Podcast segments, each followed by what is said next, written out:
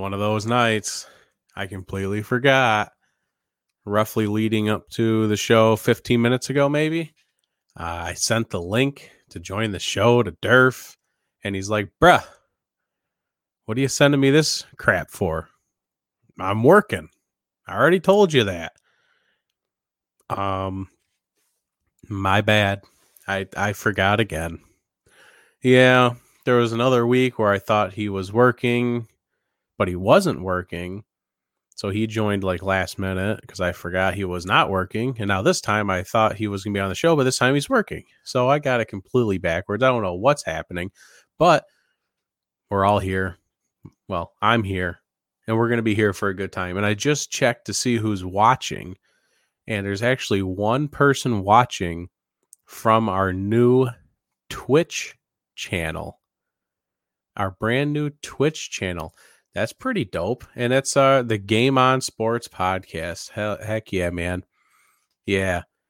Uh I follow him on Twitch. I got Rapid Dave following him on Twitch, Old School Wizard. Got a couple I, I I had to get on the Twitch platform. There's a whole bunch of people that, you know, the guys from Strikeout Beer and they're following. Everyone's on Twitch. So I kind of just started the Twitch channel to follow them and hang out with them but I can put the podcast on Twitch. So let's do that. So if you want, you can follow us on Twitch now if that's your platform of choice. And Fred is watching though. Hopefully he's watching with like everyone at work. Who are you watching with, Fred? Like tell everyone else to tune in as well. Who who are you hanging out with today? Or what what department are you in? We can just do with this whole like Fred can still be on the show, but like through comments, you can just let us know what he's doing at work and how it's going. I want to know. It's a Tuesday. I'm sure there's plenty going on. Uh, so before we get too off track again, like always, if you watch a show at all, you know for a fact that we just get off track 100% of the time. Just me, myself, and I. Where the heck are you where are you working? Where it's just you? Are you like doing admin duties today, just hiding in an office in the back somewhere? And while I wait for his answer, make sure to floss. You have to floss. Everyone has to floss. Flossing is very important. Recommended 10 out of 10 by podcasters. You have to floss. Flossing is follow, liking, observing, subscribing, and sharing everything on off the field related. Follow us on let's see here. Normally Fred reads this. I'm not used to uh Siri's talking to me. What the heck? Fred usually does this part, so it, it kind of hurts my feelings. You know, uh, he it, it, drowns my drowns me in sorrow that I have to read it. But we're gonna get through it. Uh, so make sure you're following on Instagram, Facebook, Twitter, and subscribe to our YouTube channel and also now our Twitch channel, which is at OOTF podcast, just like everything else, you know. Everything, all of our social media handles are OOTF podcast, in case you haven't figured that out yet, or if you're new to the show. Uh, make sure to rate and review the show on Apple Podcasts so we know how we're doing and let us know what you like and dislike about the show. That's the important part. Leave a review. You can leave five stars, four stars, three. We've only had one three star, one four star, and the rest are five stars. I want the guys. I want the three star review. I want to know what you were like. It's okay. I don't. I'm probably not going to be back. I want to know what your problem is with us. Uh, you can find all the links for everything at onoffthefield.com, along with our fundraising efforts, our merchandise link, and to learn more about Durf, myself, and the show. You can use promo code SPOOKY through the end of the month for 10% off your merchandise and he's just doing support. Fred's supporting the Wegmans people of the world. He's doing God's work over there. Godspeed. I'll pray for you. Hopefully, he'll be back Thursday. So that's the floss segment. Warming up, just doing the floss segment. Um, we got a poll question going around social media right now. The poll question being does Trevor Lawrence stay at Clemson or does he go to the NFL? I guess is the question. because right now it's obviously the Jets are going to have the first round pick. If you look at their schedule, the Jets are not going to win a game this season, pending you know some kind of complete collapse from one of those teams. I don't know. Maybe if Tua's really bad, they can get they can beat the Dolphins. Maybe that's maybe the only win I can see. But is it basically going to go to the NFL? Because if he doesn't, if even the Jets have the first overall pick, does he demand a trade like Eli Manning scenario? Stuff like that. Anything can happen. So basically, it's just Clemson or the NFL is the question we're presenting here. Uh, if the Jets had the first round pick, I stay in Clemson, and and I'm a Jets fan. Yeah, the Game On Sports podcast, watching over on our chit, uh, Twitch channel. Yeah, he, he's saying if he was Trevor, he would stay at Clemson, and he's even a Jets fan saying that. So that that tells you a lot, and it, that's the problem with the Jets. It's going to be hard to attract anyone there right now until you at least fire Adam Gase uh, you're probably going to have to fix a lot of things in the front office and upstairs as well. They need a lot. It's not just a team issue. They've been bad for a while now.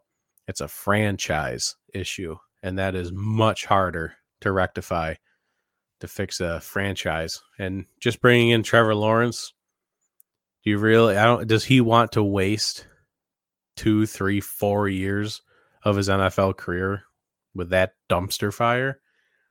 If I was him, no, I don't know what. And then, yeah, this is a good point here. Uh, Adam Gase should have been gone after week two, but the problem with that is the Jets have it have obviously have a clear agenda, and that agenda is to tank. And if the best way to tank and get players to leave the Jets, you know, you don't even have to trade players at this point. You don't have to try. They people want to leave you know they'll they'll go do everything on their own. They don't have to even make a conservative effort to get rid of players because they'll just want to leave. Adam Gase staying pretty much ensures that the morale stays low. Everyone's mad at each other, and they're going to lose a bunch of games, if not all of them. So Adam Gase is doing what the franchise wants right now, and that's losing. So that's why he's still there. I don't know if he gets fired. Uh, week eight, nine. I don't know what the plan is for him later, but I would imagine he completes the season. Maybe week 14, 15, they get rid of him a little bit early, but I would imagine he's there for the long haul just so they can ensure they get the first round pick and they can get rid of any players that are soaking up more than $2 million or more on their contract, which is everyone. Oh, boy. Here's my thought the Jets will do what the Jets do best. They will win just enough not to get the number one pick. That's going to be extremely hard to do. I'll tell you that right now. If you just look at the Jets schedule, I'll tell you what. Uh, it's not pretty. I could pull it up, but we've already gone over it a few times before, so I won't, you know, waste everybody's time doing that. But what I will do is see what we got currently for votes. And it's not popping up. What are you doing, Facebook? Show me my poll question. There we go. We got five votes for Clemson and four votes for the Jets. So a lot of people, a lot of people. Uh, Adam Nutter, Michael Burlow, Key Williams, Brandon Combs, Andreas. Uh, everyone here looks like they're. I think he's gonna, a lot more people think he's going to be staying at Clemson than going to the NFL.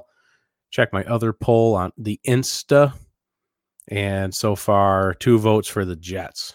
So you know we're evening out pretty much between all of that.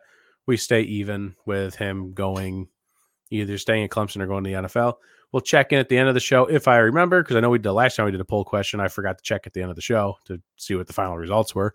But you know that's that's the mediocrity of this show, and we thrive off of that mediocrity. We love it. So thanks for tuning in, everyone. Make sure you give the stream a share, a like, all of those things. And we're to jump into the other sports. So everyone can go vote on that poll question. And we're going to be jumping into the other. I'm not going to scream the other sports like usual because it only works when Durf is here. It just doesn't, it's not the same. Oh, oh, oh, yeah. That's the Yuengling traditional lager. Oh yeah. That's good stuff, folks. Is that a tie record in the background? I forgot the I just put this up 10 minutes before the show, not joking. Finally got the whiteboard up there. Yeah, I had a 9 and 6 week, which is horrible. And Durf had a 10 and 5 week, which closes the gap. It's officially tied up at 69, 35, and 1 for the record for picks this year in the NFL. Yeah, I look at other people's podcasts and they pick a couple games. You know, they'll pick like seven, eight, sometimes even like only four games, and their records by the end of the year look like, you know, 30, 15, and whatever. Um, nah, Durf and I do all of the picks. We're going, we're going hard every single game, every single week. We make predictions, and we're gonna have a terrible record by the end of it. But he's taking those chances. I got to pick better. I got to pick a lot better. We'll talk about more on, about picks on Thursday because that's what we do on Thursday. We make picks. But we're to do the the recap this week of week 7. Boy oh boy. I went I went with my brain on a lot of these picks when I should have followed my heart because some of these picks my heart was telling me to go the other direction and I should have. So that's my fault. I I just you know you'd like to think your brain is telling you the right thing, but it didn't. It failed me this week. Uh, but we're all tied up. Had a bad week. We'll we'll rebound rebound next week. It's gonna be a lot of fun. So for the other sports, we have Game Six tonight of the World Series. It's gonna be Blake Snell for the Rays versus the Dodgers bullpen. You know, and I'm gonna take the Rays in this one and I have this going to game seven because the the Rays have had a rough time with Dodgers starting pitchers. They have a batting average of below 200 when going against the starters of the Dodgers. But when they get to that bullpen, they're almost batting two six. You know, all of their they're scoring on the bullpen. And the Dodgers are going to take this game six to the bullpen. Uh, and then the Dodgers have to try and hit off of Blake Snell, one of the best pitchers in the league. So that's a tall order, in my uh, humble opinion. I don't. We got two watchers over at uh, Twitch now. I should have been on Twitch a long time ago. Everyone's watching from Twitch. Make sure you comment from Twitch too. I want to see who's watching. Kind of want to know. Keeping an eye on the on the stats up there because I want to know. I want to know more about Twitch. See if it it's if it pans out. And so far it is. Um, yeah, I have the Rays winning game six strictly because the Dodgers bullpen is the weakness of that team. Their hitters, you know, they're batting amazing. The offense is on fire. Clayton Kershaw is finally becoming a pitcher that, you know, can pitch in the postseason. I've been told that he's always been a good postseason pitcher, but he's had a couple of really bad games that skew his numbers. I don't know if that's true. I don't think that's true. I've watched him pitch in the past in the postseason. I have never seen him pitch one good postseason game. But that's just me. I don't watch a lot of baseball. Uh, maybe just the ones I caught were the bad ones. I can, I'd have to dive into the stats more, which I don't think I'm going to because it's baseball. If this is a baseball podcast, I would pull up every single postseason game Clayton Kershaw has pitched and we would dissect it. But all I know is the two times he's pitched in this series against the Rays, he has been lights out. I think he's had so 16 strikeouts in those two games, something crazy. So, but they're going to go with the bullpen in game six. I don't think it's going to work. I think it's going to go to game seven. And then the Rays will put Morton out there. I know that much at least. I don't know who the Dodgers are putting out there. I think they're going to be putting out um, if if this is why I need Fred, Fred would know his name. Buehler. Walker Buehler in his really tight pants. That'll be the matchup for game seven, I believe. And I think that's what we're gonna that that's when it'll be decided. Uh Khabib, I'm not gonna try and pronounce his last name. Khabib in the UFC. He retired after going 29 and 0. He won his last fight in UFC 254. And he said after his father died uh, a couple months back and he told his mother that he's just going to finish this last fight. He's got one more fight to do, and then he wasn't he was going to retire and be done. He said there's no chance he's coming back. He can't fight anymore without his father there. So tragic story with his father passing. Um, it was real sad all around the league. Um, everyone, you know, in a sport where it seems like everyone would hate each other, you got to beat the crap out of them. Literally stand inside a ring, an octagon technically, and just beat the crap out of somebody for three or five rounds. But you know it's when when your father passed away a lot of prayers and thoughts went his way and it was it was good for Khabib but he promised his mother this was going to be his last fight. I posted the video on on off the field's uh, Facebook page. It was it was touching. And somebody was very smart and connected Michael Jordan when his father passed and then he won the NBA finals uh, and then Khabib winning his last fight going 29 and 0 and then retiring after his father died. So they took put the pictures side by side of Khabib just laying in the octagon, you know, just crying, and Michael Jordan in the locker room crying that infamous picture that we all know, laying on the floor on his back. So putting those two pictures together kind of touches you in the heart right there, gets you in your feelings. So that was a that was a really uh, smart connection. Someone did that on Twitter. I don't know who it was. Should have got that. Wisconsin college football. Here we go, folks. COVID is attacking hardcore Wisconsin college football. They are down to their fourth string quarterback. Fourth string. I, I'm I'm shocked they have a fourth string quarterback. It's not like you go on the waiver wire, you go pick up a go pick somebody up. Like in the NFL, you have to go pick someone up. Ran fourth string quarterback. Yeah, he's a redshirt junior, Danny Vanden Boom. I love that name. I hope he's good at football because I just want him to make it to the NFL so we can just have a guy in the league where his, his name Boom is on the jersey. That's what I want. Danny Vanden Boom. He's next in line if the other quarterbacks continue to test positive and can't make it back, which is very unlikely. Because if you test positive, I believe it's a 21 day window. So that's a big issue for Wisconsin football. So if you're if you're a fan of the Badgers, I got really bad news for you. It's going to be a long couple of weeks for Wisconsin football with Danny Vanden Boom being your quarterback. Sorry, folks. Lane Kiffin was fined for retweeting. This is a fun one. He was fined 25K.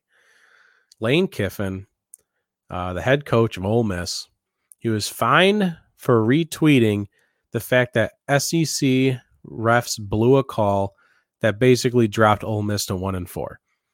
Everyone knew they blew the call. Even the SEC knew that the refs in the replay blew that call, but they still fined him.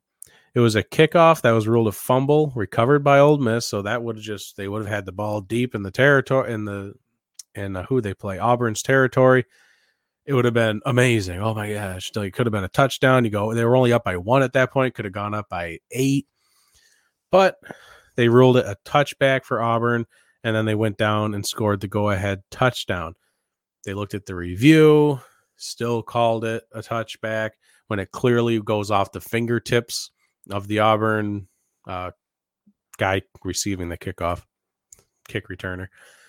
Um, so he was really mad about that. So he retweeted something about how they jacked that up. And I thought Aaron Suttles had a funny tweet. It says Lane, Lane Kiffin, replay blew it. SEC, replay blew it. Also the SEC. Here's a $25,000 fine, Lane, for correctly pointing out that we blew it. the SEC fully admitted that they messed up that call, but you're still going to fine him? I feel like if you come out and say, hey, we messed up, and then Lane Kiffin just agrees with you, you can't fine him. That's kind of garbage, in my opinion. Don't you? Wouldn't you think if you knew you blew the call and everyone around you is like, yeah, he blew the call, we agree with you. They can't just go around being like, hey, hey, whoa, whoa, whoa. You you, can't talk like that. Here, here's a fine. You can't say that we blew it. We can say we blew it, but you you can't say it. And it was a retweet. It's not like he made his own tweet. He retweeted it. He's literally agreeing with the SEC. College football. college football is a mess right now. I don't know. You know, people said that the NBA title is a sham. The Major League Baseball title is a sham. All of these things are shams because of COVID. The one league that no one's really calling a sham as loudly as the other leagues is college football. Ohio State was put at in the power rankings, the top 25, whatever they do in college football. They were like number five. But they're starting like four weeks later than every single other league, if not more weeks later. How do you put how do you put a guy, a team at number five? Granted, they're still very good. They're probably going to be that high anyways. But when they're not even playing, like the, the Big Ten was announced they're going to come back, and they're like, "Oh, the Big Ten's coming back. That means we're going to throw Ohio State up here." What? No, no, you can't just throw them in there. Granted, they won, and it's fine. Like they're a good team still. I understand it, but once if a Big Ten team makes it to the CFB title game with only playing limited amount of games, eh, that's the big question going around college football. If a Big Ten team can make it, should make it to the college football playoffs. It's only four teams, folks. And the Big Ten is only playing, I believe, eight games. Everyone else is playing pretty much a full season. It's gonna be a bad look. If it because everyone else has played more games, get a little bit more wore down. Ohio State coming in, a couple more games fresh. They could run the table and it'll be a sham. That's a real sham. If you want to talk about a sham of a league, it's college football. Ah, oh, it's petty by the SEC, says Fred. Yes, it is. It is very, very petty. But yeah, they got to make up that money that they lost. They talking about leagues that have lost money college football, schools, commissioners have lost a lot of money. Get some Yuengling in my throat.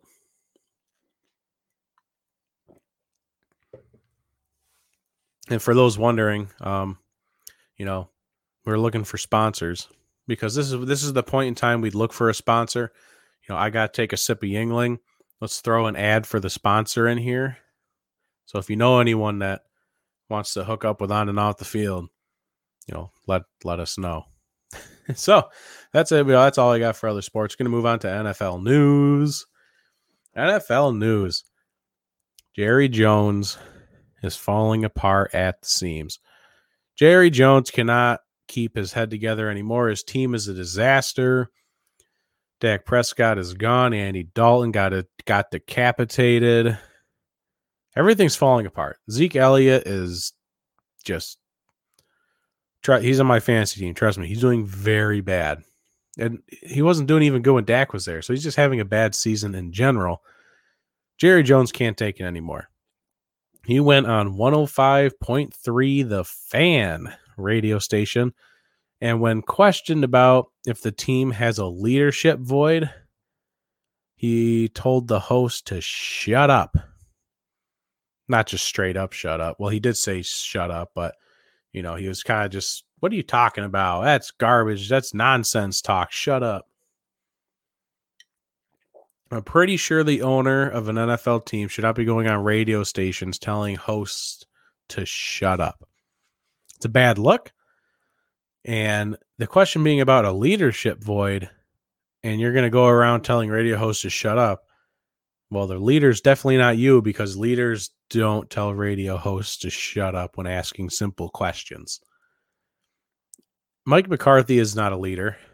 When Mike McCarthy was in Green Bay, Aaron Rodgers was doing whatever he wanted. Mike McCarthy was not the coach of that team. Aaron Rodgers was the coach of that team. That came, became very apparent near the end of his tenure there. And even when the new coach came in, Aaron Rodgers still thought it was his team. Now they're kind of on the same page. Their offense is kind of a combination of all their minds in Green Bay, and they figured it out and they worked together. Mike McCarthy just got ran over over there.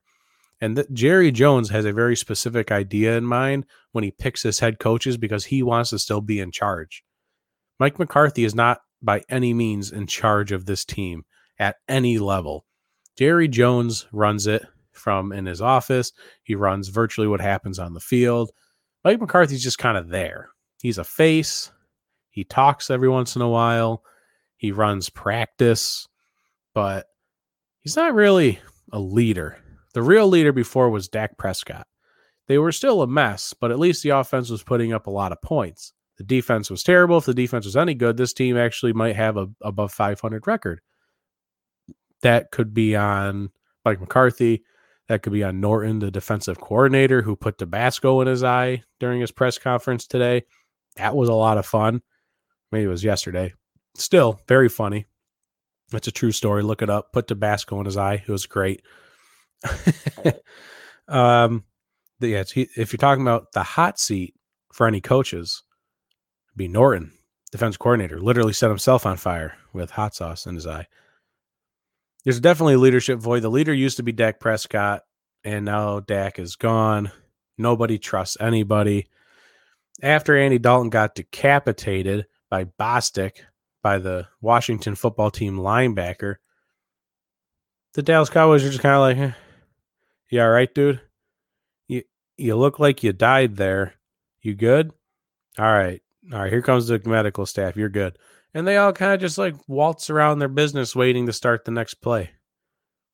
I'm pretty sure if your quarterback gets decapitated, maybe go up to Bostic, give him a little shove. You know, defend your quarterback, defend your team you know, this has been a big conversation this week after that happened. The Cowboys players just kind of like, oh man, that looked like it hurt. That sucks. And they all just walk away.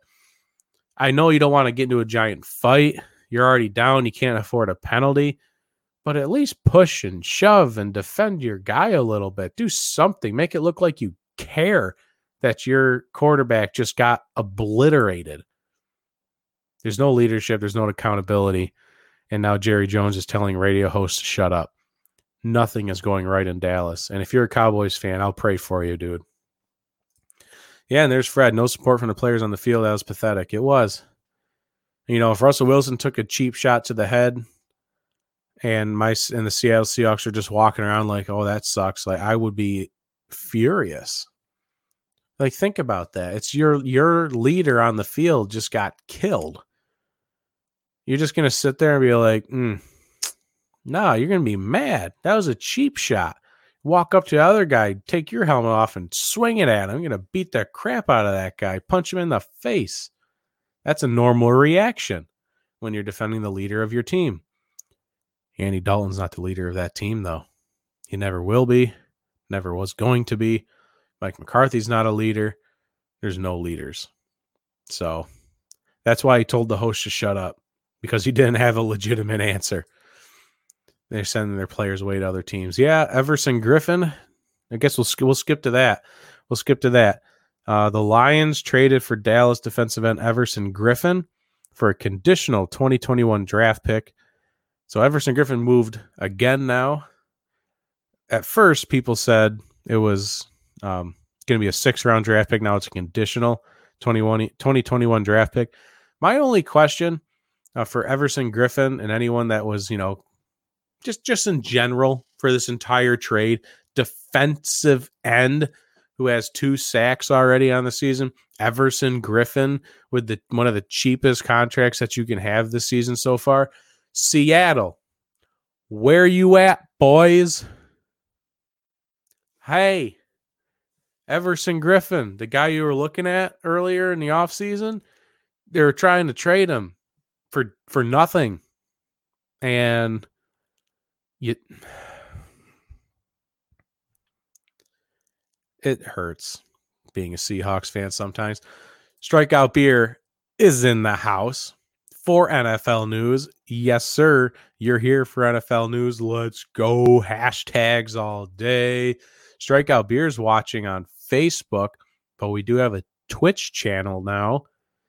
You can watch it from Twitch, from YouTube, from Facebook. We're everywhere. And yes, the Lions did get Griffen for a steal. They probably pick up their con his contract, but what? That's three million dollars. Like Seattle can't afford a three million dollar contract. Pete Carroll did make a statement about picking up some of these free agents to help with the pass rush, and he said, "Yo, you know, it's it's hard to pick up free agents right now, or, or go get do do trades because there's a COVID period. You have to wait." Um, you know, you don't you risk bringing someone in that can contract the virus, and people are doing it. Pete, that's not an excuse. Le'Veon Bell just went to the Chiefs. He took a couple snaps last week. He took one week off, making excuses to why you can't bring someone in to help your defense because they pressured zero times on Kyler Murray. They didn't get any pressure, any hits, any sacks. And Kyler Murray tore them apart in the second half and overtime because that defense sucks. Other player news Antonio Brown is officially a Buccaneer. Antonio Brown will be playing with Tom Brady again. They looked very good for that one game they played together in New England. So here's my problem. It doesn't he already doesn't look like he's going to play in week 8. Antonio Brown, he could play because it's basically the same scenario as Le'Veon Bell. He came in, he can't play this week because you got to go through COVID protocols, but you're ready to go the next week. He's probably not going to go in week 8. They have to make sure the offense, you know, he understands it. I get I understand all that. But they just they have to see what happens with him in practice. Let's get a feel for his personality. Let's get a feel for what happens when he doesn't touch the ball. We have to understand that this is Antonio Brown. They have to be super cautious. And guess what? Bruce Arians is not a very cautious person. He already came out and started blasting AB. He said, "Well, look, Mike Evans didn't touch the ball in week 7 until the fourth quarter, but he you don't hear him crying. So if Antonio Brown's crying about touches, we're going to have a problem." Don't talk crap about AB. Just leave it alone, especially to the media. I know Bruce Arians doesn't care. He'll just say whatever whatever the heck Bruce Arians wants to say. But it's his Antonio Brown. He is a super fragile human being. You can't just go out and blast him in the national media. Okay? You can be like, we're just we're glad to have him here. He'll be working out this week, pick up the offense. You know, it'll be a great time. And then you can go into your locker room and be like, hey, AB, guess what? If you don't touch the ball, you know, you deal with all that in house.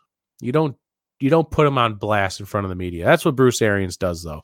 That's a bad start, in my opinion. I feel like people slept on that. He came out and said that, and people were like, "Yeah, it's true. He's got a point there. He's you, you can't be putting AB on blast because that's that's just a bad bad first step to working with him. But uh, you know, Chris Godwin's hurt again, so they're not even fully healthy again. Anyways, this is what I just keep saying. The Bucks are Super Bowl contenders if everyone is on the field. Chris Godwin has not played back-to-back games yet this season. Mike Evans is dealing with a hamstring injury. Rob Gronkowski is obviously injury prone. This could fall apart quick for this team. It could. Just like the same thing with the Steelers. Big Ben got hurt last year, ended his season by throwing a football.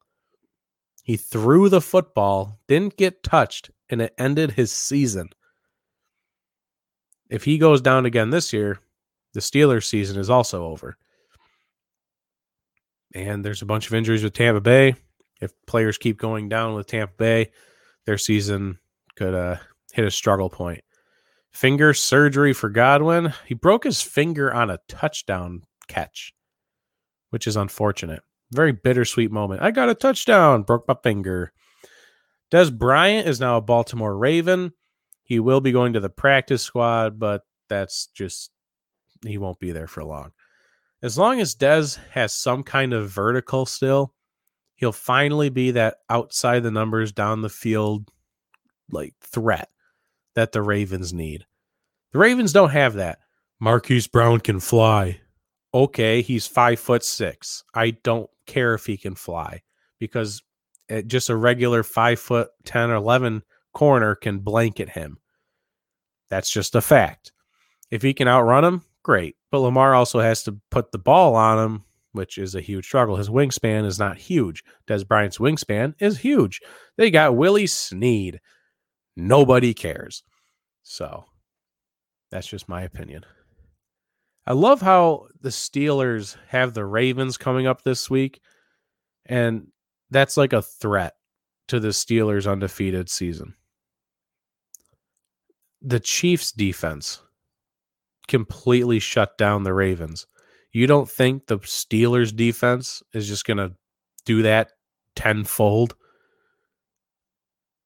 Like, honestly, ask yourself that. If the Chiefs defense can shut down Lamar Jackson and that Ravens offense, I'm pretty sure the Steelers will be fine. So I, I don't think, I don't think the Steelers' undefeated streak ends in week eight. My opinion. I think that's all I got for NFL news. Um, you know what? I don't have a banner for off the field MVP. Huh.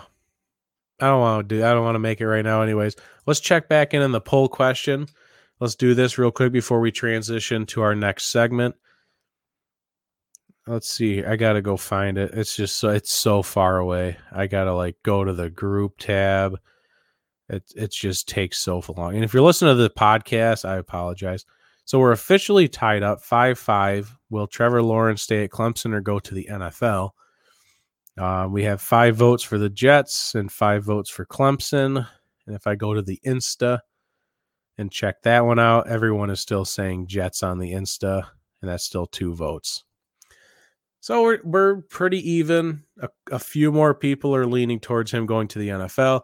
Trevor Lawrence did come out and say that you know he plans on moving on from Clemson. He plans on going to the NFL, but you never know. It's basically a politician answer. Here's what I'm thinking about doing, but eh, I don't know. Maybe it's just you didn't answer the question. Is a yes or no? You're going to go to the NFL? you're going to stay? Oh, anything can happen. That's not an answer. I don't expect him to give an answer. I don't. I, I I question myself about doing this poll question because I hate I hate it when people are talking about draft stuff in week seven, week eight of the NFL. Maybe the Jets go on a maybe they fire Adam Gase and the Jets find a spark. Sam Darnold does really good. They win two or three games. It's a miracle. They just figure it out. They sneak off two, three games, and they don't even get the first overall draft pick. Maybe the Washington football team steals it. The Giants steal it. Who knows? The Falcons, anyone, the Texans suck. There's a lot of bad teams. Maybe the Jets don't even have the first overall pick by the end of the season. Who knows? It's very unlikely, but who knows? Uh, Fred Fred thinks that Lamar is better with Dez because Lamar won't wait in the pocket for Dez to get open. He doesn't have to wait. It's just like his tight ends. Yeah, because when he when the route is just the play is Mark Andrews going up the seam or Boyle going up the seam, you know, he he just throws that up there for him. He doesn't wait. He doesn't have to scramble usually. He's just like, all right, he's he's in position. Here's three guys on him, but he's in position. He just chucks at him, and hopefully they come down with the ball. That's what he'll have now down the field and outside the numbers. That's why he's good with tight ends. Big wings wingspan. Marquise Brown, Willie Snead. These wingspans and talent levels are just limited. Dez Bryant, he's a huge human being run down the field, chuck it up to him, jump ball. Now it's been a couple of years. I don't know what kind of Dez you're going to get. I'm not going to come out here and say, "There's your guy. It's Julio. Just chuck the ball down to him. He'll he'll one hand every catch." And that's not what we have here. It's Dez Bryant. Uh, hasn't played played for a couple of years, but it's at least something that Lamar can work with. So, um, real quick, our off the field MVP for this episode. I'm trying to do one every week. I'm trying. Um, I don't think we did one for Thursday last week, but we're doing it now. Off the field MVP is this is the official NFLPA Community MVP Award for Week Six. They're always a week off. I don't know why. They're they're always like it's Week Seven, but now they come out with Week Six. I I don't know. It's Panthers defensive tackle Derrick Brown He's a rookie, came out of Auburn. He is launching his monthly Project Universal Love Give Back initiative. I'll say that again. He is launching his monthly Project Universal Love Give Back initiative. So th- it's basically this initiative where every month He's trying to do, I think, either a ten thousand or a fifty thousand. I think it's fifty thousand dollar event to give back. It's a monthly thing. He's. I'll. I'll. Let me read it. I'll get it for you. Um. I gotta. He kicked off his Project Universal Love, a month, monthly initiative by the Derrick Brown Foundation and the Family Institute of Health and Human Services to give back to the greater Charlotte area. Uh, each month, Brown will create various pop up villages around Charlotte that will distribute more than $50,000 in needed resources. A monthly initiative with all these different things he's going to set up, all these pop ups to give $50,000 in, in, in resources to the community. This is a rookie, folks. A rookie. It Just seems like a great kid. Great kid. So Carolina is lucky to have him. But this specific event they're talking about, Derrick Brown distributed pizza and more than 1,000 Halloween costumes to the Charlotte or Charlotte. I think it's just Charlotte, not Charlotte. Charlotte youth in need during a special drive through event. They just hand out pizza and costumes. It doesn't have to always be, you know, like books or school supplies. You know, they always do the Christmas. Pre- a lot of people around the league always do the Christmas. Pre- they go shopping with uh, underprivileged kids, um, and they you know help them pick out. Uh, they he buy uh, like a player will go buy Christmas presents for him. That's a popular one. So this is a Halloween one, just giving out costumes. They can't afford a dope costume. Derrick Brown will give you a costume. It's great. Um, yeah, Fred, great character for a rookie. So yeah, should, Carolina is lucky to have him in that area. Um, the way some of the quotes that in that article, you just got to go to NFLPA.com, you know, probably slash community MVP. You'll find the full article there. And you can also go, go to the Derrick Brown Family Foundation, I believe it was. I didn't pull it up. Um, unfortunately, this time I'm a failure at life. That I, I did I did say it. I read it. So you can go to his website to learn more about that and about his foundation. And going back one comment, Trevor Lawrence will know who has number one pick before he has to declare for the NFL draft. Maybe that's what he meant by who knows. Like I plan to move on, he says, but who knows? Maybe he means that by saying who knows who knows who will have the number one pick. If it's the Jets, that changes things. If it's any other team, I'm out of here even if he goes to the Giants, let's say they move on from Daniel Jones, the Giants are not that bad of an option to go to. You have Saquon there at least. You have a couple of players. The defense is terrible, but it you have Gettleman. Gettleman loves offensive linemen and defensive linemen, so at least he'll protect you. That's just kind of what he does. He drafts the big uglies. I don't think the Giants would be a terrible spot for Trevor Lawrence, but the I would not want to go to the Jets. If the Texans had the first overall pick, who cares because it goes to the Dolphins. The Texans are a disaster right now. I feel I feel bad for just Texas, Cowboys, Texans, Longhorns, the Texas Longhorns. I, I think they're doing pretty bad too. Who knows? College football. Let's do some week seven recap. It was an eventful week seven. Those early slotted games in week seven, the 1 p.m. games on Sunday, whew, some of those games came down to the wire. Tell you what, because I, was watching the Red Zone channel, they're basically playing three or four games all at the same time because they were all coming down to like the last play. Boy, Oh, that Yuengling touches my soul. But first, Thursday night football. Oh, P. Cooper 012. Want to become famous? Buy Fowlers, primes, and views. Nah, I'm good. Is there a way to delete comments? I guess you can't delete comments from here. That's unfortunate. No thanks, P. Cooper. Get out of my stream. The Giants at the Eagles. The Eagles won this game 22 to 21. This was a hard game to watch. I watch every game. That's what I do with my life. I watch every football game till completion, and this one was tough. the offenses I've probably never seen a game where the offenses were terrible, but it was just multiplied because the offensive lines were some of the worst offensive line plays I have ever seen. Andrew Thomas, the rookie for the Giants, he's kind of being thrown into action. I understand it's tough for a rookie, especially to be put in the blind side of your quarterback. He played terribly. He was he was bad. He was very bad. The Eagles in general, they're they're you know they had players going in and out of the game the entire time. Lane Johnson was in and out with an injury because he's just coming back from an injury. It's in shambles. We already know that the Giants' off current offensive line is not doing too well. It was it was hard to watch, and then it got even harder to watch later in the game when Daniel Jones ripped the hearts out of our chests of all white people everywhere.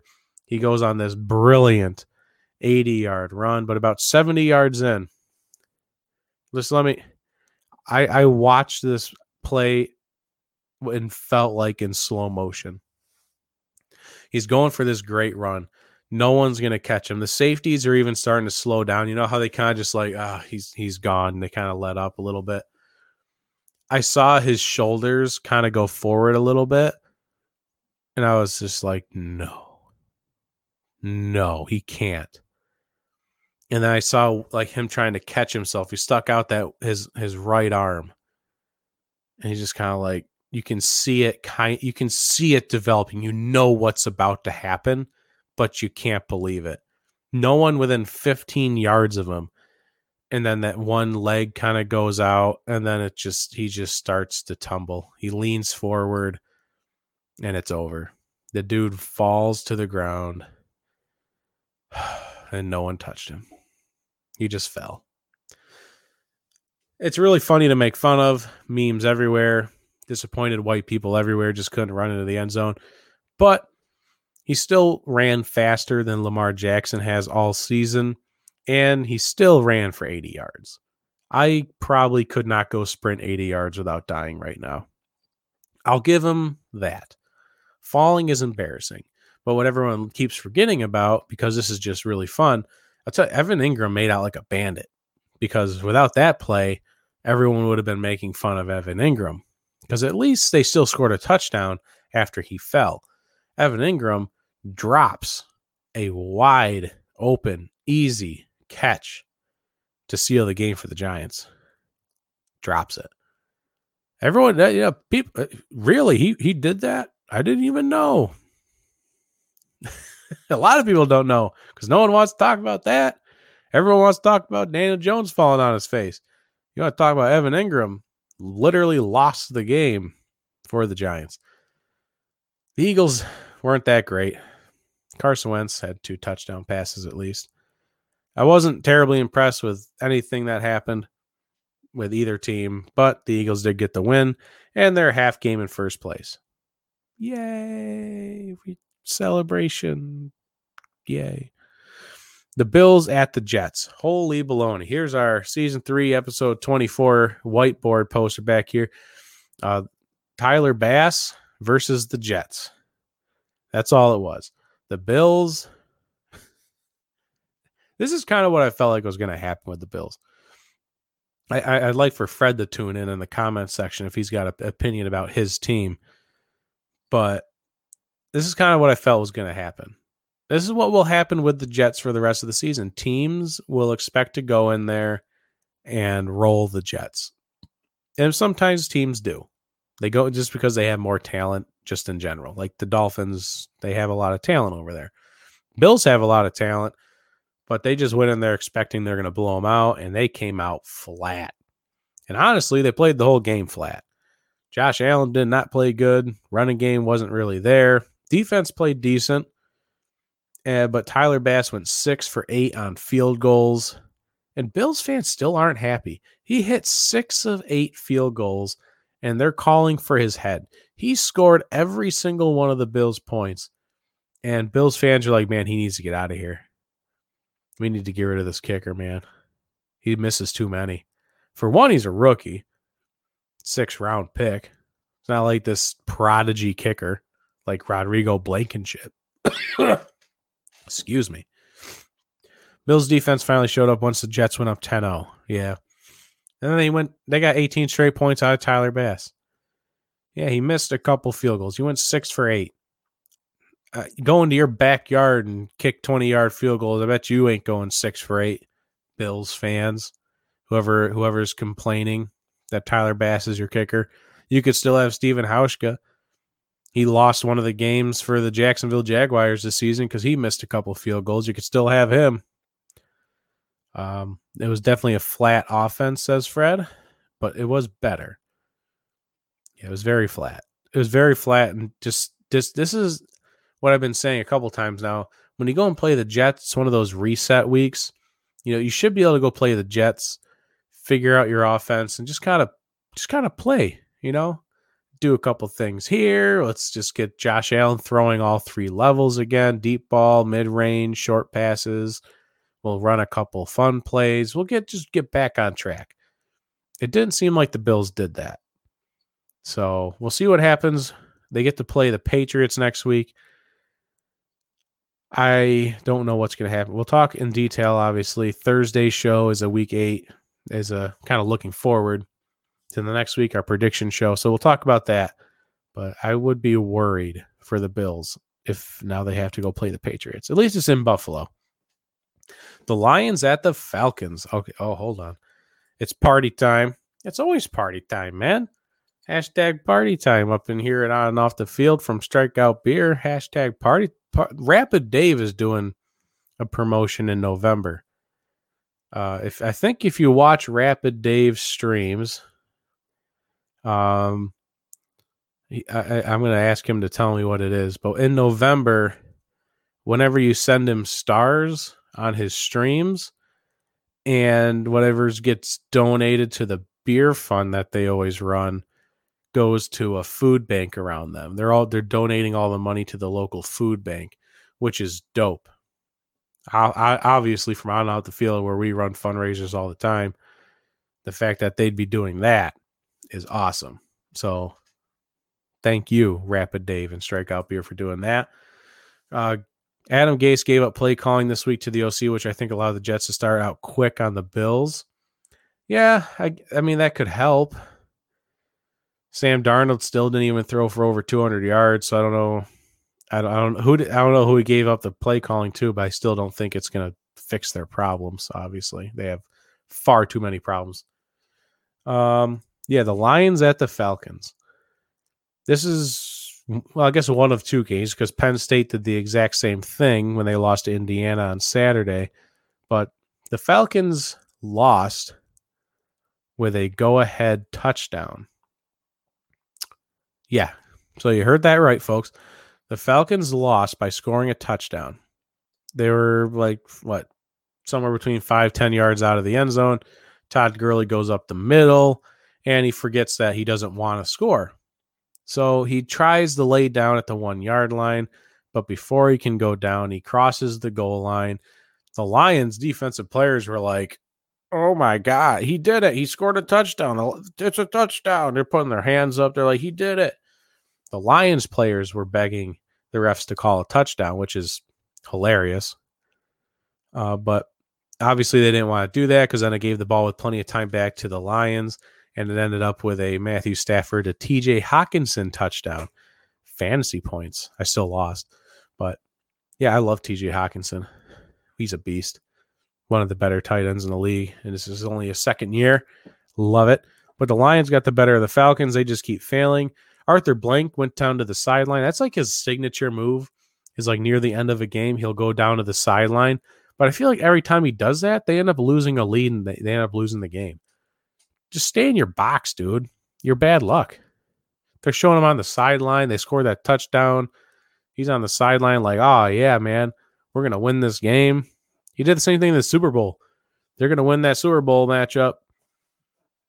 He goes out on the sideline. They lost that game to the Patriots, obviously. Everyone knows what I'm talking about. Fred, we moving on. No, I'm just kidding. The Bills adjusted at halftime. They only allowed four yards to the Jets in the second half. Is that a fact? They allowed four yards. Holy crap! Game losing TD theme of the weekend. Yeah, Penn State and the Falcons game losing touchdowns. And then you got to look at uh the Rice college football game. I don't know who they were playing, but the people the team that kicked this field goal, non-field goal was Rice. The ball doinked off the uprights four times. Four times. This is no double doink. This is Chicago Fair Chicago Bears fans over here getting PTSD. This was a quadruple doink. Boop, boop, boop, boop. It has to be a record. Please log that away. Uh, whoever does um, records for missed field goals, please mark that one away for four doinks. Got fire in the chat. Strikeout beer. Fire in the chat. Josh, come on. Josh Bailey in the house. He's got sweet style something is his profile picture. Some kind of bag of something. Sweet style. Are you are you sweet style, Josh? Is that like is that why it's your profile picture? Only four yards for the Jets in the second half. That's disgusting. Oh boy. The Browns at the Bengals. Baker Mayfield throws five touchdown passes after starting the day out 0 for 5 and throwing one interception. It looks like it's just going to be one of those games where it's like he's going to get benched again. But he comes out after that, goes 22 of 23. I'm not even looking at stats. This is coming out of my brain, folks. He went 22 of 23, 270 plus yards, five touchdowns. Uh, the game winner was a dime to Peoples Jones, the rookie from Michigan, I believe. Great touchdown pass, great performance from the rookie good performance from Baker Mayfield. And, you know, it's the Bengals, man. They get a lead, they look good, but they're just not good enough. And that's just going to be the story. This is what we expected from the Bengals. I'm not going to, uh, you know, Joe Burrow's like third in the league. He's thrown over 2,000 passing yards already. He's a good quarterback. What do you want from him? He's passing to aid the corpse of AJ Green, whatever is left of him. You got Tee Higgins, Tyler Boyd, and then Joe Mixon was out. If Joe Mixon played this game, I'd imagine they win because Giovani Bernard did not play well. I think if Joe Mixon was playing, they would have won this game. That's my opinion. But the Browns win. Baker Mayfield gets to hang on to his job for a little longer. I don't know what to make of the Browns. I don't know what to make of Maker Baker Mayfield. And now OBJ is out. I think that's a good thing. I think it's almost like the same thing with Christian McCaffrey not playing for the Panthers. You know, when Christian McCaffrey's playing for the Panthers, you feel like you have to run the offense through Christian McCaffrey, no matter what. You get him the ball through the passing game, the run game, whatever you got to do, get the ball in his hands. And it just throws everything off. Even when it's not working, you're like, ah, we just got to keep grinding. That's the same thing with OBJ. If OBJ's having a bad game, his hands aren't sticky enough, things aren't working, well, just keep throwing the ball. We got to get OBJ as targets slash catches. We just got to keep targeting him. Without him there, that's pressure that's off of Baker Mayfield. He gets to spread the ball out more. He hit hit this tight end Harrison something Bryant Harrison Bryant. Who the heck is Harrison Bryant? He went off. He had a great game.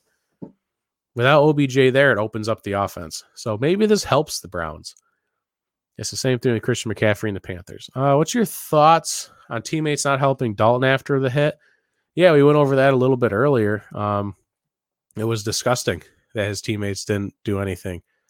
Just walking around, didn't go up and shove Bostic at all. Didn't even, they did nothing. Honestly, they just walked up to him and they were like, You all right, dude? That looked like it hurt. All right, here comes the medical staff.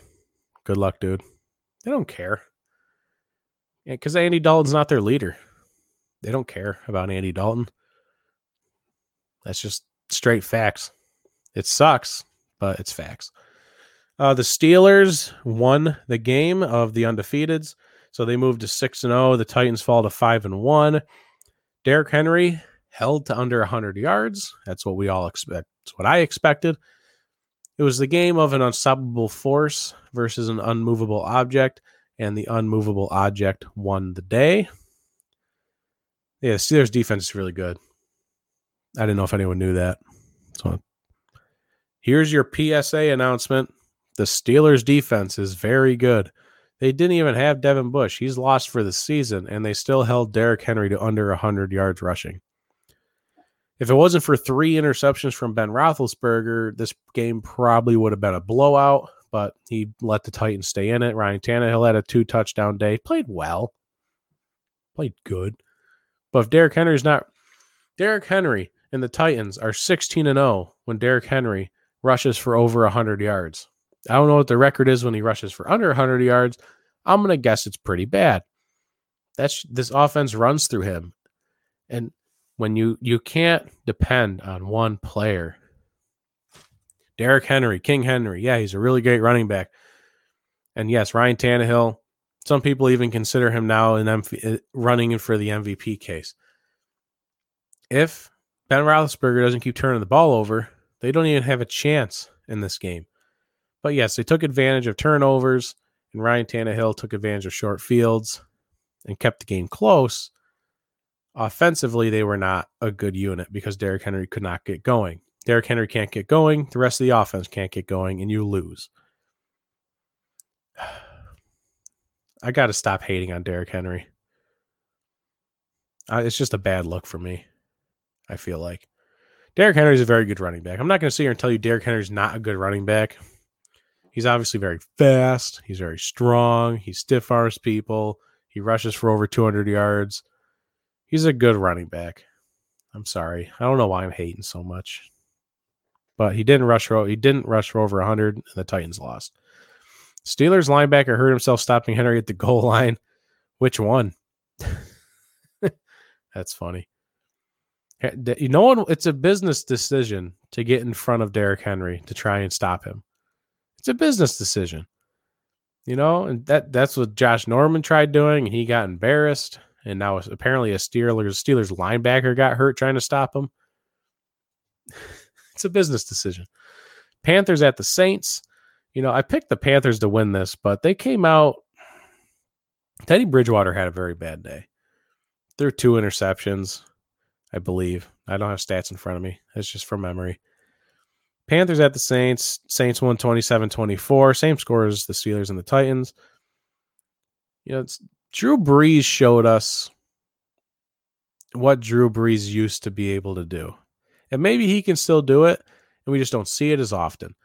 No Michael Thomas, no Emmanuel Sanders, and he's using what he has, and he did it very well. These are some wide receivers that you ain't never heard of and you ain't never going to hear from again as soon as Thomas and Sanders come back. Alvin Kamara had a great day, obviously, like 140 yards from scrimmage, whatever it was. Great day. But Drew Brees was very good and he threw open his receivers that you've never heard of. Practice squad, fourth stringers. And he did very well. And they won the game. The Panthers offense was bad. Panthers defense was not great. They just didn't. I don't want to hate on the Panthers because they're supposed to be a team that's rebuilding. And now with the Saints maybe clicking, Tampa Bay's definitely going to win that division now that they're clicking. I feel like the Panthers is they're going to start falling off here. I would imagine.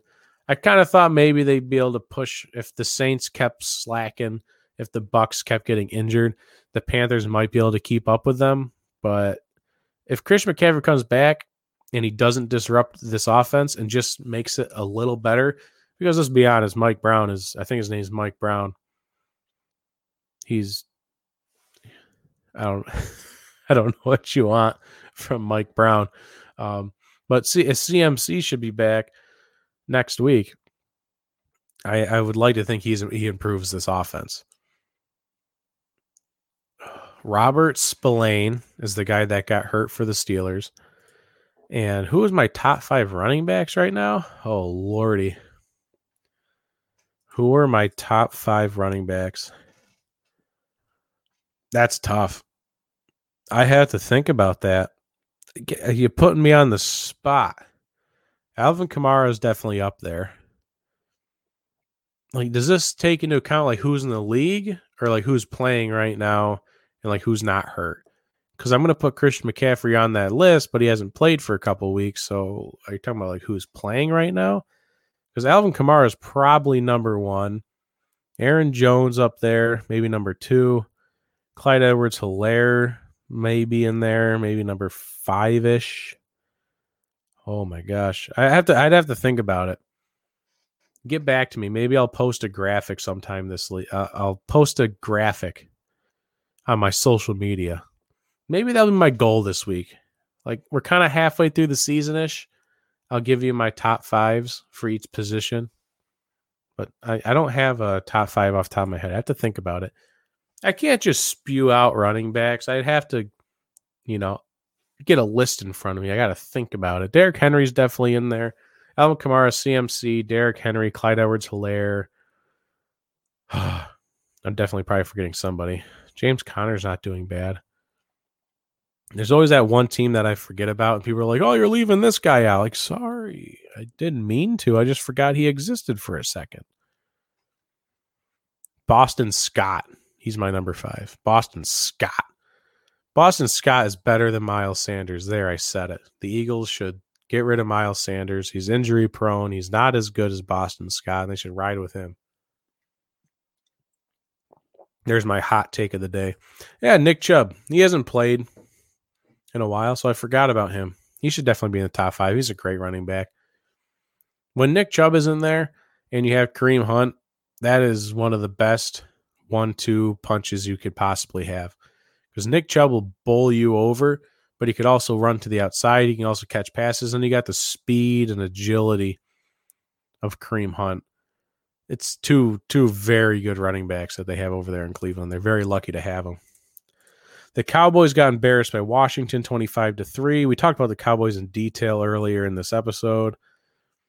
Just no leadership over there. Everyone's hurt. The defense is terrible. They have no offensive players. They haven't like an they could put together an all pro team of just the players that they have hurt. That's kind of just that's what they have going on over there in Dallas. It's absolutely horrible. They got embarrassed. Washington played well. Ron Rivera is cancer free. He rung the bell. That's absolutely amazing. And he has his Washington football team a half game out of first place in the NFC East. What more could you possibly want? The Packers at the Texans. The Packers were great. Aaron Rodgers was great. They didn't even have Aaron Jones, but they still played very well. Jamaal Williams is a very good running back. That's another one two punch that people sleep on. Aaron Jones and Jamaal Williams and the Packers. Whew, both of those guys are electric. Davante Adams came back from injury and just completely tore apart the Texans. The Texans are a bad team. People thought they still had a chance. David Johnson, Randall Cobb, Will Fuller, Brandin Cooks. This is your offense. No, it's not good. And that defense has not been good for a while now. So Aaron Rodgers tore them apart. The Bucs at the Raiders. We talked about the Buccaneers a little bit earlier. The Raiders run through Josh Jacobs. He had 10 carries for 17 yards. That's not going to get it done. But the the Buccaneers front seven is probably I I think it's the best in the league. Is that front seven for the Buccaneers? The pass rush, the run defense. It's it's incredible what they have for a team, and a lot of them just came in free agency. They've had a couple of great draft picks. It's it's amazing what they put together up there. Um, but you know, the defense is great for the Buccaneers. The offense is really starting to click. If they got everyone healthy, we've already said it once, twice, three times this episode. If the Buccaneers offense can stay healthy and let's be honest, sane now that Antonio Brown is there, if they can stay healthy and sane, then they could win the Super Bowl. I'll say it right here, right now. I'm throwing it down. Buccaneers can win the Super Bowl, will win the Super Bowl if everyone stays healthy. But guess what? Chris Godwin is already hurt again. He broke his finger. So it's a it's a coin flip who's going to stay healthy there with the Buccaneers. The Chiefs demolished the Broncos. The Chiefs scored on offense, defense, and special teams. Pick six, kickoff return, offensive touchdown. So that's kind of fun. Broncos are terrible. They play in the snow. That, that's that's all I got. I don't know. It was 43 to 16. The Broncos can't draft a quarterback to save their lives. John Elway needs to be removed from the front office. Just because he's tall and has big hands and a big arm does not make him a good quarterback. Someone needs to tell John Elway that. The 49ers demolished the Patriots. Jeff Wilson ran for three touchdowns for the 49ers, but ended up with a high ankle sprain, so he'll be he will be out for a couple weeks. Um, Raheem Mostert is already on IR for at least three weeks. Two more weeks after this week has already passed. Jimmy Garoppolo was very bad. He threw two interceptions, no touchdowns.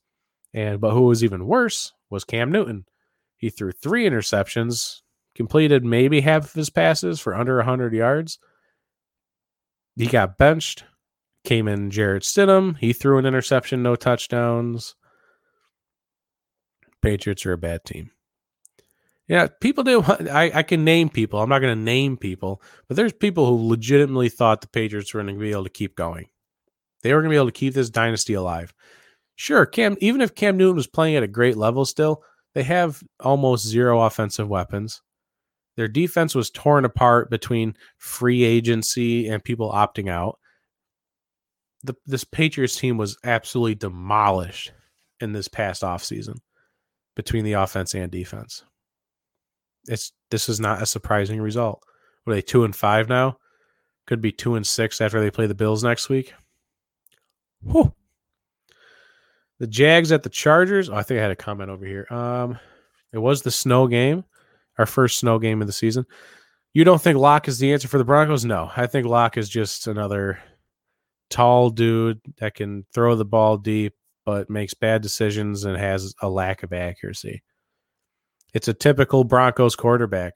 Look at the last couple of quarterbacks that the Broncos are drafted. They're all the same human being. There's no difference. Like you, if you put them all up against a wall and ask me to pick out which one were which which are their names, they're all the same exact person. Like they're they're all six foot five. They can all throw it like 70, 80 yards, but it doesn't matter. Uh, what is it with the 49ers running backs having a day and then getting hurt? yeah, that's kind of your trend right now. Jeff Wilson had a great day, three touchdowns, and then boop, third touchdown run high ankle sprain. That'll be three, four weeks for him. There's a reason why Cam Newton wasn't signed until July. Exactly. Exactly. That's why he was also signed for like $1 million on his current contract. People are saying it's a steal. Bill Belichick did it again. Maybe we should wait a couple weeks to see if it was actually a steal or not. Brady proving he's not a system quarterback, like a lot of people cried about. Yeah, it's true. I think people call him a system quarterback just because they did it for so long. You know, if you're in a system, which he was in a system for 20 years. So yes, he's going to get called a system quarterback when you're running the same system for 20 years. So it's a fair thing to. It's not like it's a bad thing to say that you're a system quarterback. I don't know why people are so upset when you get called a system quarterback. It means you get put in an offense and you run it very well and you don't make mistakes. You're efficient. It's not like it's a bad thing to be a system quarterback. I don't understand why that's like slander to call someone a system quarterback. And yes, I am right about Broncos quarterbacks. it's because John Elway just has this idea of what a quarterback should be, and he's usually wrong. The Jags lost to the Chargers 39 to 29. Justin Herbert is just He's amazing. I think he threw for three touchdowns, ran for another. I love Justin Herbert. And the Chargers wanted to hide him behind Tyrod Taylor. They wanted to hide this child from us. I'm glad. I'm I'm obviously not glad of what happened to Tyrod Taylor, but I'm glad Justin Herbert is on the field and we get to watch him but they demolished the Jaguars. Gardner Minshew didn't get benched. He was threatened to being benched. I don't know why you would threaten benching Gardner Minshew. There's you gain nothing by benching Gardner Minshew. Don't you want him to play bad? Don't you want to lose games? I feel like that should be your goal this season is to lose games. So why would you threaten your quarterback of being benched if he's playing bad? That made no sense to me. That was a stupid thing to do from the Jaguars' part. The Seahawks at the Cardinals. Sunday night football. yeah. The Seahawks got conservative on offense and defense. They're up 10 points with less than three minutes left. They decided Russell Wilson's done. We don't have to use him anymore. They decided to run the ball. They could have iced the game with about a minute 50 left on the clock. It was third and two, just past the two minute warning. And they decided to run the ball for the third straight play. And Carlos Hyde got stuffed. So the Cardinals had enough time to go down the field and tie up the game. They went to overtime. The defense was just exhausted and just in general, they're a bad defense. So they let the Cardinals do whatever they wanted in overtime. Luckily, they missed a field goal. That was fun. But then the Seahawks, you know, Russell Wilson throws his third interception of the game. Everything was bad. The Seahawks did a very bad thing all game. Know, Russell Wilson hit a lot of great deep throws. Everyone always gets to see his beautiful deep throws in prime time. Three touchdown passes to Tyler Lockett.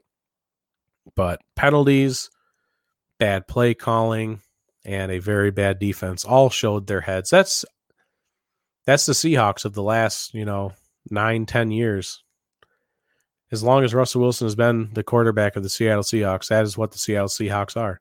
They're a team that gets penalized a lot, especially in inopportune times. It's a team that has a lot of bad play calling. and it's a team just recently, I guess, this one is a bad defense. Just just straight up bad defense. You can say nothing nice about the Seattle Seahawks defense. Uh, the Bears at the Rams. I was shocked by the result of this. I thought the Bears would have handled their business here, but I guess it was in LA. I don't know. I don't know. Uh, the Bears offense is it, it, they're a sham. We we all know it now. We can everyone can have a deep, you know, sigh of relief. we officially know that the Bears are frauds. Now they're down to five and two. They were five and one, but they were a fake five and one. Now they're five and two. The Ram the offense was just very bad lots of turnovers. The defense, penalties up the wazoo.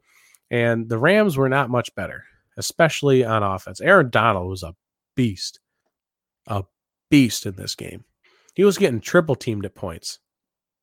That's what you have to do against Aaron Donald. But the Rams offense was not very good. They scored 24 points. Yeehaw. It was most of those points came off of good field position that special teams gave them and you know, turnovers from the Bears. That's why they scored so many points. They couldn't drive down the field. The Bears defense did pretty well getting pressure on Jared Goff, which is what you need to do to disrupt that offense. They made enough plays, but then the offense, you know, Johnny Hekker put all five punts within the five yard line, I believe, inside the five. He's the best punter in football without a doubt. You cannot change my mind. And so the bad field position, Bears couldn't get out of their own way interceptions, busted plays, bad play calling, everything, everything was was bad for the Bears on on Monday night. So the Rams win that one 24 to 10. So now we have a 5 and 5 and 1 Seahawks team, a 5 and 2 Cardinals and Rams team and a 4 and 3 49ers team in the NFC West. Best division in football by far let's just wrap up with some comments here.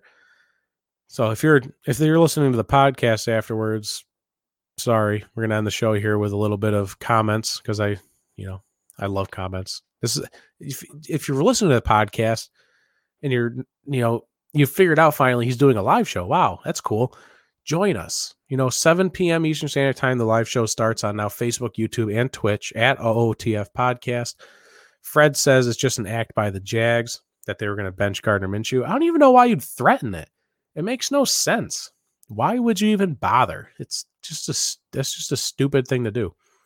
The Seahawks team reminds me of the 15 and 1 Packers, all offense, zero defense. Yeah. Yeah. I don't think I don't I don't want to slander my own team. I don't know if the Seahawks offense is really that great it was as good as that Packers offense was. It's very good. The offensive line is not as good as it as the Packers offensive line has been for, you know, as long as Aaron Rodgers has been there. He's had an offensive line. The Seahawks do not. Aaron Donald, Lamar Floyd, and Jalen Ramsey helped the Rams win. I, those are probably your three, the three guys who had the biggest impact.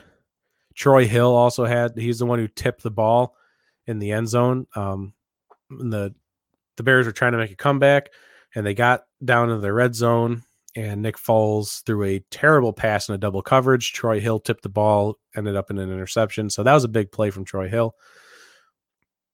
Watermelon punt. I'm imagining that's Johnny Hekker reference. Nick Foles is just a good situational quarterback and great against Brady. Yeah, always always beats Brady, but yes, uh, he's not really your franchise guy. You're not gonna be able to put him out there every week and be like, "Go, go win a fourth quarter comeback. Let's do it." Eh, it's not what he does. Leonard Floyd. Yeah. Oh, yeah. Lamar Floyd. Yes. Leonard Floyd. you made me say the wrong thing. No, it's fine. Leonard Floyd. Yeah. He, those guys played great. I would include Troy Hill in that. But that's the show. I believe that's going to be what we do tonight. Uh, we had a lot of fun. I had a lot of fun. Talked for an hour 22. My throat's dry. but thanks for the comments, everyone. I appreciate the comments. That helps get through the show when it's just me. Fred Durf will be back Thursday. I pray. And we cannot wait. But yeah, we will be back Thursday because Mama didn't raise no wuss.